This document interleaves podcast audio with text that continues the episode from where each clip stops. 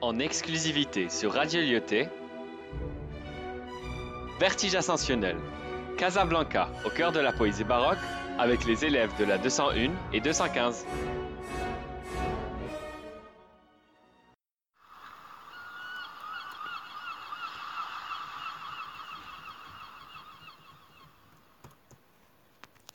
Dans Casa matinale où je me promenais, au loin me parvenait l'écho des paquebots.